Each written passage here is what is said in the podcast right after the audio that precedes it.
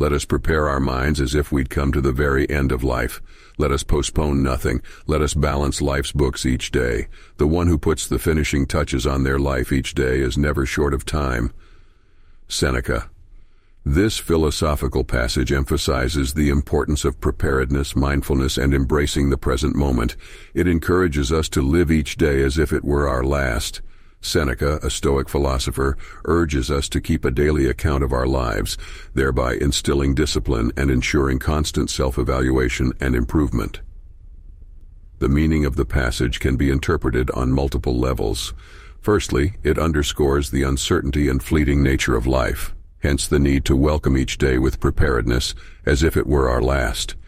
This doesn't suggest a morbid or fatalistic view of life, but rather a call to appreciate our existence, thus ensuring that we lead a meaningful and fulfilled life. It further highlights the practice of mindfulness by putting aside procrastination and focusing on the task at hand. Applied to our lives, this passage urges us to exercise conscious living, where we take each moment as an opportunity for self-improvement, we are reminded to not postpone decisions or actions, but instead act decisively and make the most of every opportunity. It encourages us to reflect on and evaluate our daily actions, ensuring that they align with our life's purpose.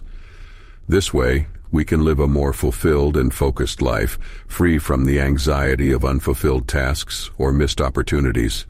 It beckons us to live in the present, reminding us that the future is uncertain and out of our control. Therefore, the present moment is all that we truly own. Hence, it is up to us to make the most of it, being ever prepared, with our life's books balanced each day,